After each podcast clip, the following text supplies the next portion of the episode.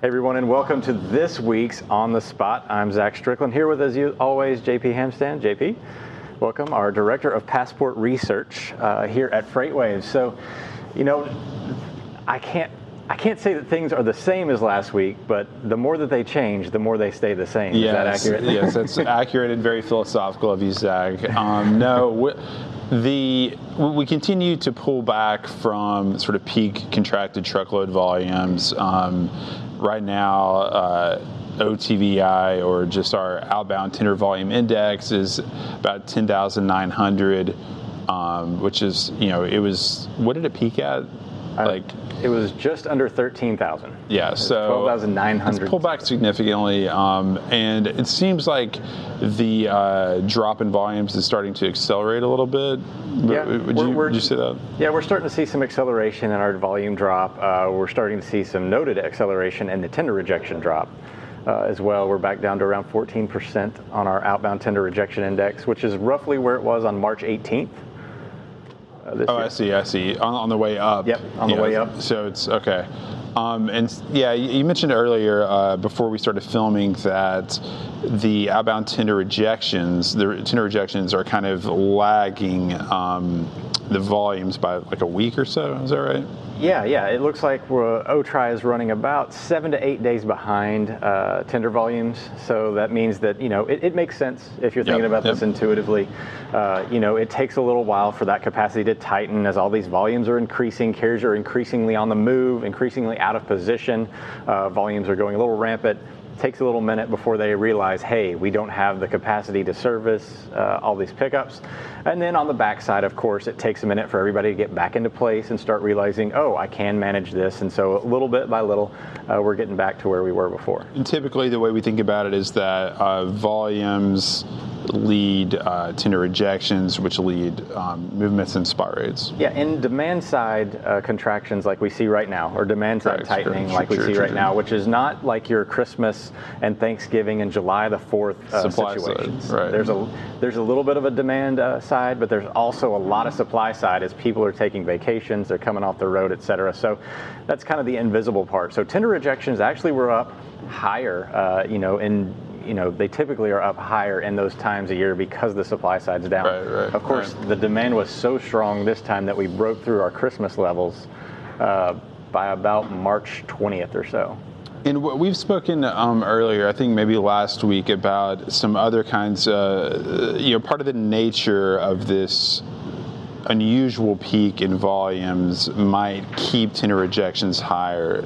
Specifically, um, the fact that some shippers are seeing unusually high volumes, some shippers are seeing unusually low volumes, makes it more difficult for large asset-based carriers to allocate capacity correct, efficiently and correctly, which in turn leads to higher tender rejections, things like that. Correct. I mean, you're seeing uh, the nature of you know carrier networks are based on knowing they're going to have 15 loads a day coming from Dallas going to Chicago, and then another 15 loads a day coming from Chicago to Atlanta, and so, so on and so forth across the country. So the hard part about what we're seeing right now. Uh, is probably due to the fact that a lot of these uh, imbalances in their network are really becoming more apparent. Uh, Right. but also the fact that if there's drivers sitting around more often now, they're not being able to get into position.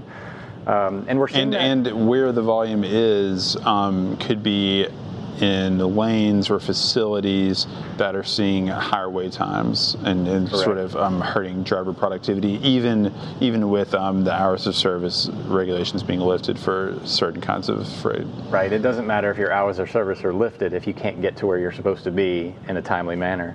Uh, now, you were talking about before the show, we were talking about how you noticed a few of the markets in the country that were notably higher than the others. So we're sort of seeing this manifest itself in our data. So some of the, some of the larger markets um, have fa- fallen off even faster than national average volume. So if you look at um, markets like Los Angeles or Chicago or Elizabeth, New Jersey.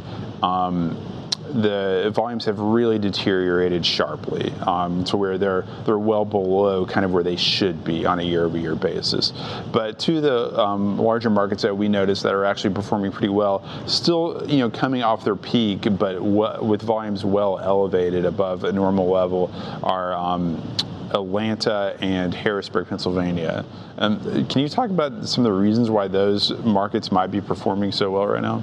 Yeah, I mean, I think we're, you know, theoretically speaking, these are markets that are outside, you know, well, not necessarily Atlanta, but these are these encompass areas that are outside of large, densely populated metro areas. I think you came up with this idea that, you know, as the you know these denser populated areas are doing more shelter at home, they're shutting down more uh, businesses, et cetera. That's going to be less freight, obviously, uh, from that aspect. But I think also what you're seeing is the fact that a lot of these uh, kind of sparse outlying metro areas, as Harrisburg and Atlanta have in them, right. uh, are breeding grounds for DCs and warehouses. And these consumer products and uh, food warehouses are abundant in Atlanta. It's, I mean, so you're you're, what you're probably seeing is that's being held up uh, by that continued demand of those specific types of goods. So the shippers that are in these areas, in these markets, are going to be a little bit more active. You know, converse to the you know the Elizabeth, New Jersey, where you really have a lot of manufacturers or warehouses that are dependent on ports. Uh, you know that type of volume. You know, Los but, Angeles. But Elizabeth is not like a the same kind of destination for imported food as, for example, Philadelphia is. Correct. That's interesting. Yeah. Now I want to say that, like, you know, I haven't sort of tried to quantify this, but I have a hunch that because um, local and state governments in the southeast were a little bit slower to impose work and movement restrictions, that mm-hmm. there might just be in, in this, there might be more kind of um, you know, receivers open, more businesses open, a little bit more economic activity um, in in that region, which could be driving volumes out of Atlanta. I, you know, I, I really don't know, but um, that may have something to do with it. I think I think there's credence to that, uh, especially in the you know the South. Again, population density is not as much as it is in the Northeast, nor is it in LA. You know, LA, Elizabeth, New Jersey, Chicago, all some of the most densely populated areas in the country. Houston is a huge city, but it's very spread out. Uh, yeah. Atlanta is a huge city, but again, it's very spread, spread, out. out. It's got yeah. a lot of real estate to work with. Uh, that also, you know, kind of lends itself to the fact that these warehouses are built on cheaper real estate. Uh, so that's going to have a bigger impact. Yeah. that's a DC freight environment versus a manufacturing or port holding facility. Correct, correct. Yeah, you mentioned Charlotte as another uh, strong market um, mm-hmm. that's, that's doing pretty well. You know, again, off peak, but uh, still really elevated. Yeah, Charlotte is a consumer market for sure. Uh, so again, there's probably a few DCs in that area uh, that are really pumping out the volume to make sure they're supplied. Uh, right. But it's normally a very backhaul market, which means that there's a lot more inbound than outbound. Um, but the markets around it uh, do have a high amount of outbound as well. So Atlanta actually feeds the Charlotte market quite a bit with that mm. freight. That's one of the biggest lanes in the country, Atlanta to Charlotte, because Atlanta acts like a hub. And again, that's probably why we're seeing some of this propping up in the Atlanta market because these hub areas are supplying the freight to these consumer uh, centers.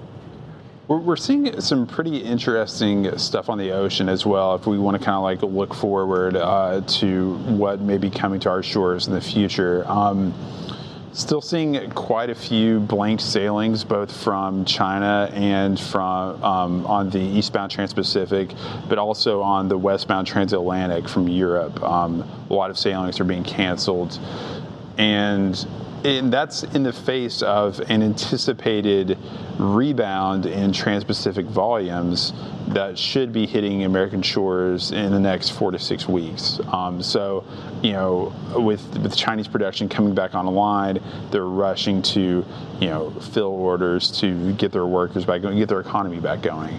But this is happening when demand in North America is cratering, right. um, and uh, warehouses are, you know, have a lot of times have been restocked, are full. Inventory levels are, are still high for a, lot of th- a lot of things, not necessarily food, but um, the kinds of sort of uh, manufactured goods that you know, like the things that people would be buying in spring and summer, Right. that they would be loading now, um, people haven't gone out and bought yet. Yeah, and to that point, I, I think uh, you guys had a report that was stating about the retail. We had a lot of retail uh, cancellations coming up over the over the summer. Is that accurate? Yes. Yep. Yep.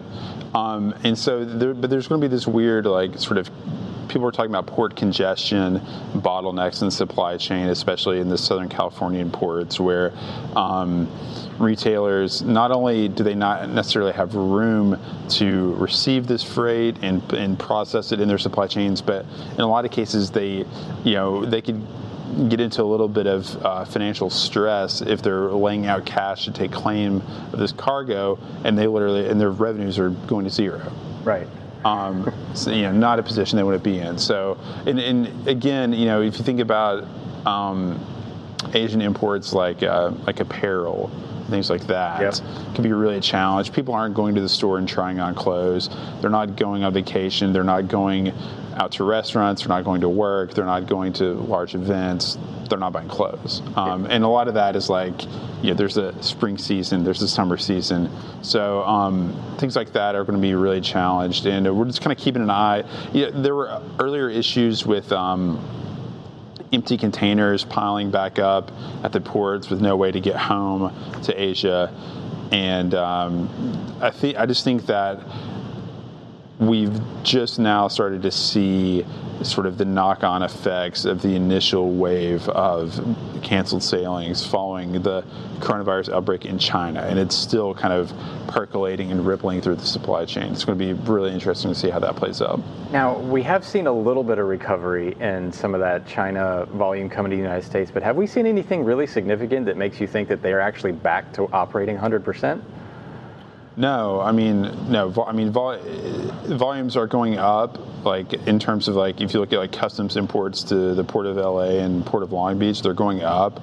But I mean, they're still you know double digits off any kind of normal level.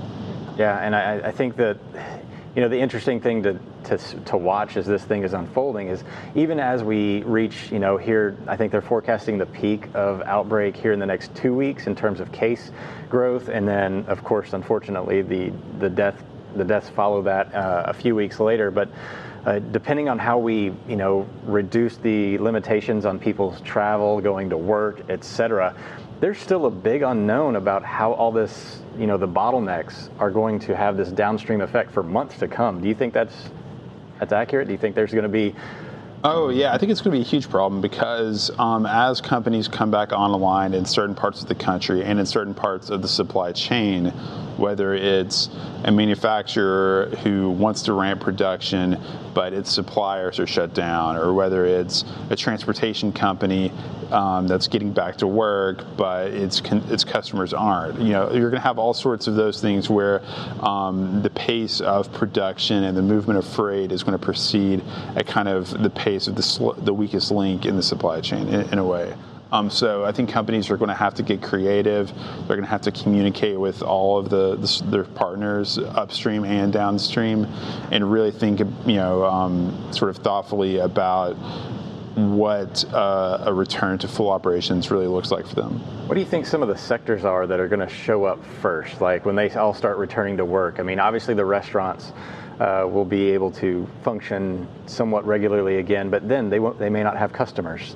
So, Right. uh, you know, outside of that, what do, what do you think some of these sectors, you know, maybe in the manufacturing that might? I mean, honestly, I think one of the biggest indicators, um, one of one of the one of, how we know we're going to reach a tipping point is when when it's it's not a, a commercial segment, but when schools re- reopen, if they do reopen, right? Right.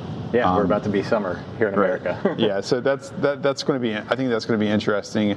I mean, as, as as far as other sectors go, I think um, you might still see places like movie theaters and restaurants and um, gyms have very sort of like a limited availability, or may, maybe they only go will open up for like 25% capacity, 20, Right. 50% capacity. We've seen that in China. But I- I'm talking more just about, um, you know, will um, a factory be able to fully staff. Yeah, when does the automotive sector finally come back online? Yeah, You know, yeah, that might be a like good. That, Yeah. might be a good indicator of like when um, uh, it's perceived to be safe for like heavy industry to be back. Well, uh, one thing's for sure is that we still have a long way to go, unfortunately, before we see probably any of this Right. materialize. We still got a few weeks to go in terms of what everybody's anticipating for the peak of the outbreak here in America, but uh, that remains to be seen. So, well, that'll wrap it up for this week. JP, thank you as always. Thanks. And everybody, stay safe out there and wash your hands.